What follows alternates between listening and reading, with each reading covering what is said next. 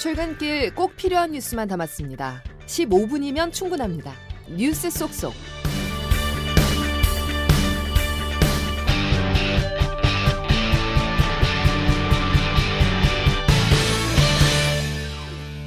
여러분 안녕하십니까? 11월 7일 화요일 CBS 아침 뉴스 김은영입니다. 수도권과 중부 지역 곳곳에 올가을 첫 한파가 내려진 아침입니다. 첫 소식은 날씨부터 전해드리겠습니다. 기상청 김수진 씨 전해주시죠. 네, 오늘 아침 매서운 바람을 동반한 초겨울 같은 추위가 들이닥쳤습니다. 올가을 들어 처음으로 서울 북부를 비롯한 중부 일부와 경북 북부 내륙 산지를 중심으로 한파 특보까지 내려진 상태인데요. 현재 아침 기온 대관령이 영하 0.4도까지 떨어졌고 철원 영상 1.3도, 동두천 1.5도, 서울 3.8도의 분포로 어제 같은 시각보다 무려 10도 이상 기온이 큰 폭으로 떨어진 곳이 많고요. 지금 찬바람이 강하게 불고 있어서 체감 기온을 더 욱더 끌어내리고 있습니다. 오늘 한낮 기온도 크게 오르지 못하겠습니다. 서울과 원주의 낮 최고 기온이 10도에 머물겠고 청주 13도, 광주 14도, 대구 15도로 평년 기온이 크게 밑돌아서 낮 동안에도 무척 쌀쌀하겠습니다. 특히 현재 강원 영동과 제주도 그밖에 전국 해안을 중심으로 강풍특보가 발효 중인 가운데 오늘 오전까지 순간 풍속이 초속 20m 이상 그밖에 해안과 산지로는 최대 30m 이상의 매우 위력적 전국적인 강풍이 불어닥칠 것으로 보여서 추위와 함께 이 강풍에 대한 대비도 철저하게 해주시는 것이 좋겠습니다. 이번 추위는 일단 내일 아침 서울이 2도까지 떨어지는 등 조금 더 강해졌다가 목요일인 모레 잠시 누그러질 것으로 전망됩니다. 다만 금요일부터 다시 추워지기 시작하겠고요. 특히 주말 주일에 서울의 아침 기온 0도, 다음 주 월요일에는 영하 2도까지 떨어지는 등 한층 더 강한 초겨울 추위가 찾아오겠습니다. 급격한 기온 변화 속에서 건강 관리 더욱더 철저하게 해주시는 것이 좋겠습니다. 지금까지 기상청에서 전해드렸습니다. 특수강도 혐의로 서울 구치소에 수감됐다가 병원 치료 도중 달아난 김길수가 어젯밤 의정부에서 경찰에 붙잡혔습니다. 양승진 기자의 보도입니다. 경기 안양 동안경찰서는 어젯밤 9시 20분쯤 의정부시 가능동에서 김길수를 체포했습니다. 김 씨는 공중전화를 이용해 연인 관계에 있던 여성 A 씨에게 연락을 시도했다가 경찰에 덜미를 잡혔습니다. A 씨는 김 씨가 도주 당일인 지난 4일 처음 찾아간 여성으로 당시 김 씨의 택시비를 대신 내주고 현금 10만 원을 건네기도 했습니다. 경찰은 범인 도피 혐의로 A 씨를 입건한 뒤 김 씨가 다시 연락할 것으로 보고 A 씨를 주시해온 것으로 파악됐습니다. 경찰은 오늘 새벽 4시쯤 김길수를 서울구치소 측에 넘겼습니다. 앞서 김 씨는 지난 4일 새벽 6시 20분쯤 안양시 동안구 병원에서 진료받다 화장실에 간다며 보호장비를 푼 틈을 타 옷을 갈아입은 뒤 택시를 타고 달아났습니다. 법무부와 경찰은 김 씨를 공개 수배하고 추적에 나섰지만 김 씨는 경기 북부와 서울 등을 오가며 사흘 동안 도주국을 이어왔습니다. CBS 뉴스 양순일입니다. 전 펜싱 국가대표 남현희 씨가 옛 연인 전청조 씨의 사기 혐의 공범으로 입건돼 10시간 가까이 조사를 받고 귀가했습니다. 남 씨는 경찰 조사에서 사기 공범 혐의를 부인하며 전 씨의 사기 행각을 알지 못했다고 진술한 것으로 알려졌습니다. 마약 투약 혐의로 어제 경찰에 출석한 빅뱅 출신의 가수 권지용 씨가 간이 시약 검사에서 음성 판정을 받았다고 스스로 밝혔습니다.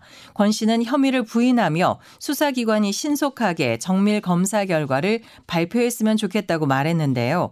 4시간가량 경찰 조사를 웃다가 끝났다고 표현하며 장난이었다는 농담도 했습니다. 들어보시겠습니다. 혐의 인정하십니까? 저는 마약 관련 범죄에 대해서 사실이 없고요.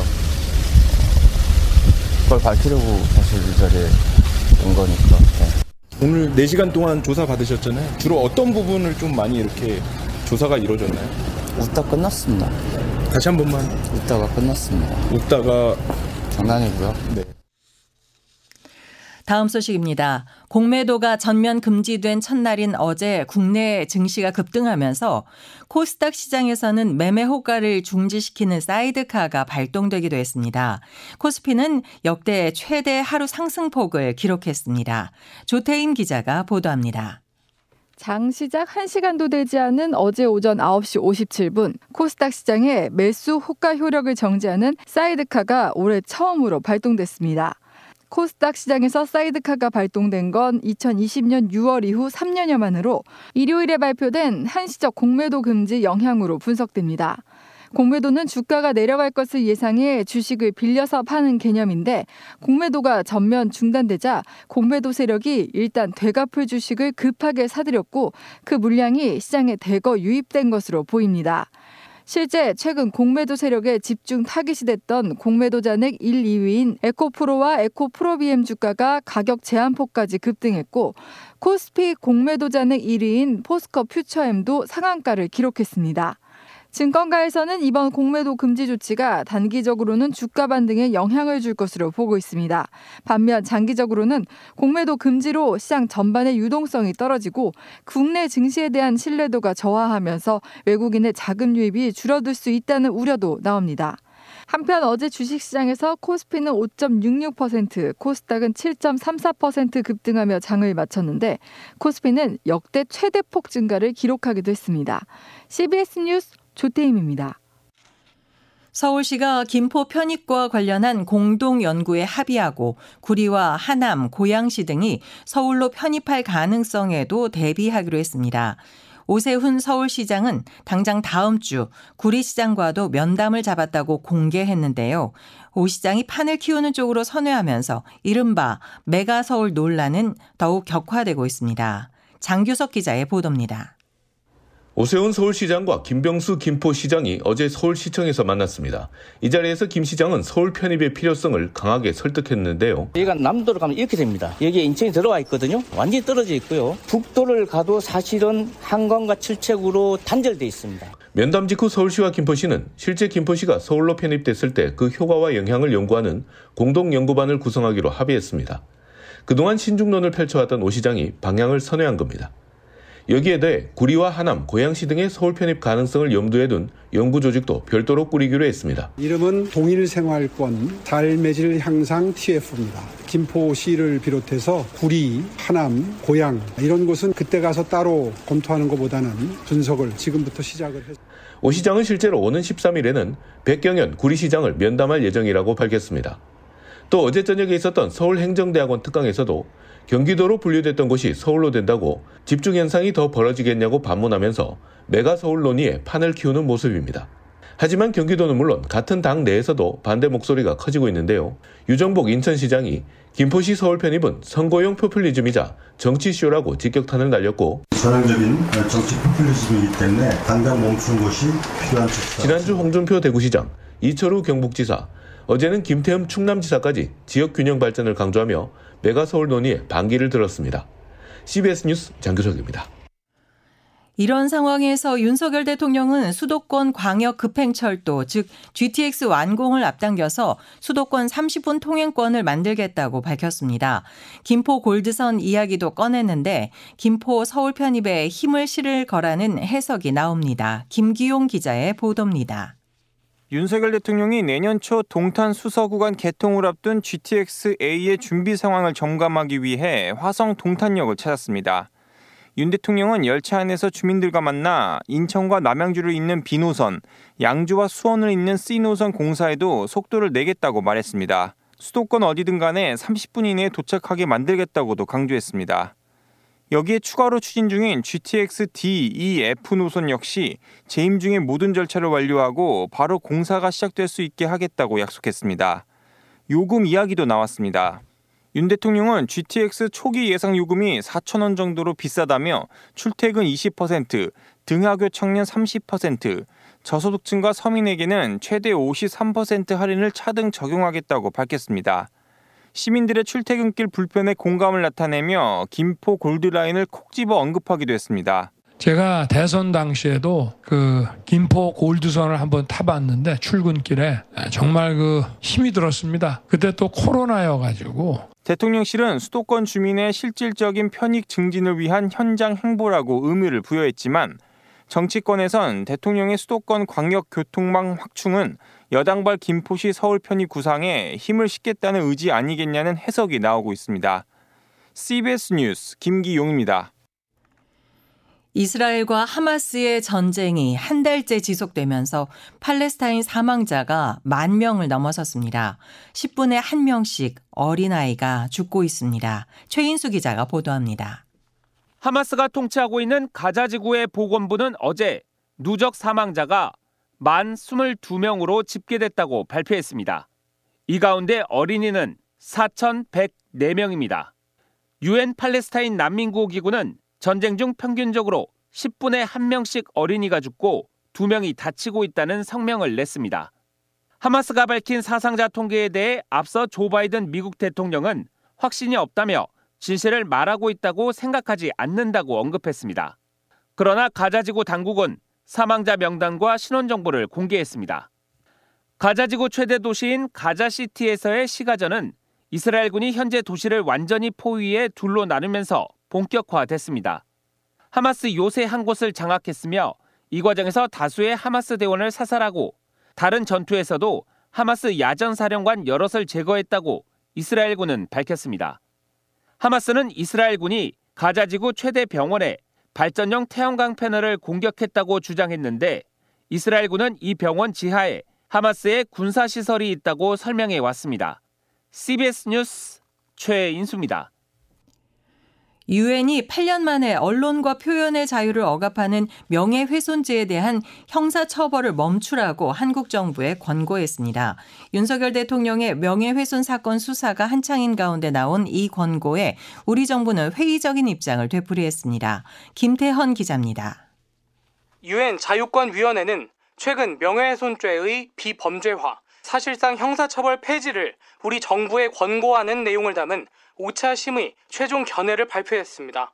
한국은 1990년 자유권 규약을 비준한 이후 정기적으로 유엔 심의를 받았는데 이번 심의는 지난 2015년 4차 심의 이후 8년 만입니다. 유엔은 앞서 4차 심의 때도 명예훼손죄가 언론과 표현의 자유를 억압하는데 악용될 소지가 있다며 비범죄화를 권고했습니다. 2010년에는 특별 보고관을 한국에 파견해 PD수첩 제작진과 미네르바 박대성 씨 사건 등 정부 기관의 표현의 자유 억압 사례를 조사한 적도 있습니다. 하지만 우리 정부는 그때도 지금도 일단 명예훼손죄는 유지하겠다는 입장입니다. 표현의 자유 보호만 볼 게 아니라 피해자 보호에 공백이 생기는지 여부나 다른 민사상 제재 수단이 있는지 등도 함께 고려해야 한다는 겁니다. 앞서 유엔 측의 자유권 보고서를 제출한 국내 시민단체 모임은 이런 정부의 소극적인 반응에 대해 대통령 등 공직자들이 의혹 보도를 억누르기 위해 명예훼손 고소고발을 남용하고 있다며 국제사회 권고를 조속히 이행해야 한다고 비판했습니다.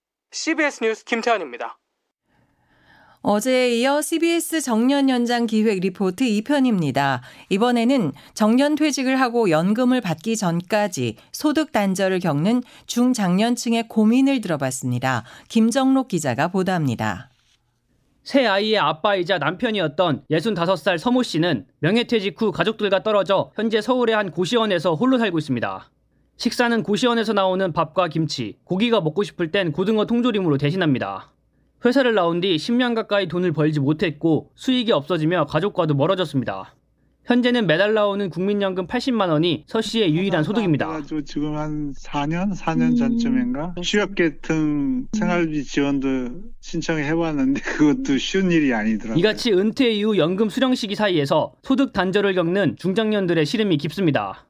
문제는 중장년이 주된 직장에서 퇴직하는 나이가 평균 49.4세인데 2033년부터 연금을 받을 수 있는 나이가 65세로 연장됐다는 점입니다.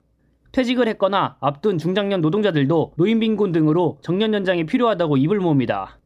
퇴직을 한 뒤 경비노동을 하는 A씨와 동국대 미화노동자로 일하는 오종익 부회장입니다. 정년 연장을 해줘야죠. 노인네 일자리라기 다른 거 없어요. 다 싸구려 일자리예요. 어찌됐든 65. 그러면 일단은 퇴직하면은 국민연금 받을 자격 되고. 한국노총이 진행한 설문조사에 따르면 법정 정년 나이를 연장하는데 국민 10명 중 6명이 찬성하는 만큼 정년 연장에 대한 논의가 시급해 보입니다. CBS 뉴스 김정록입니다. 소비자들이 가장 많이 찾는 가공식품 가격이 지난달 기준으로 1년 전에 비해 크게 상승했습니다. 한국소비자원에 따르면 32개 가공식품 품목 가운데 24개 가격은 평균 상승률이 15.3%였으며 두 자릿수 상승률을 기록한 품목이 13개였습니다. 지난달 해외 단체 여행 비용의 증가폭이 13년여 만에 가장 컸던 것으로 나타났습니다. 통계청에 따르면 지난달 해외 단체 여행비 소비자 물가 지수는 118.49로 지난해 같은 달보다 15.9%가 올랐습니다. 이는 코로나19 사태 이후 외국도 물가 상승으로 숙박비가 올랐고 유류 할증료 상승과 해외 여행 수요 증가로 항공권 부담이 커졌기 때문으로 풀이됩니다. 서울대생의 57%가 아침을 먹지 않고 검진해보니 성인병 위험이 1.7배 높다는 분석이 나왔습니다. 서울대병원 가정의학과 연구팀은 서울대에서 학생 건강검진을 받은 남녀 대학생 12,300명을 대상으로 분석한 결과 이런 연관성이 관찰됐다고 국제학술지에 발표했습니다. 이상으로 CBS 아침 뉴스를 마칩니다. 함께 해주셔서 감사합니다.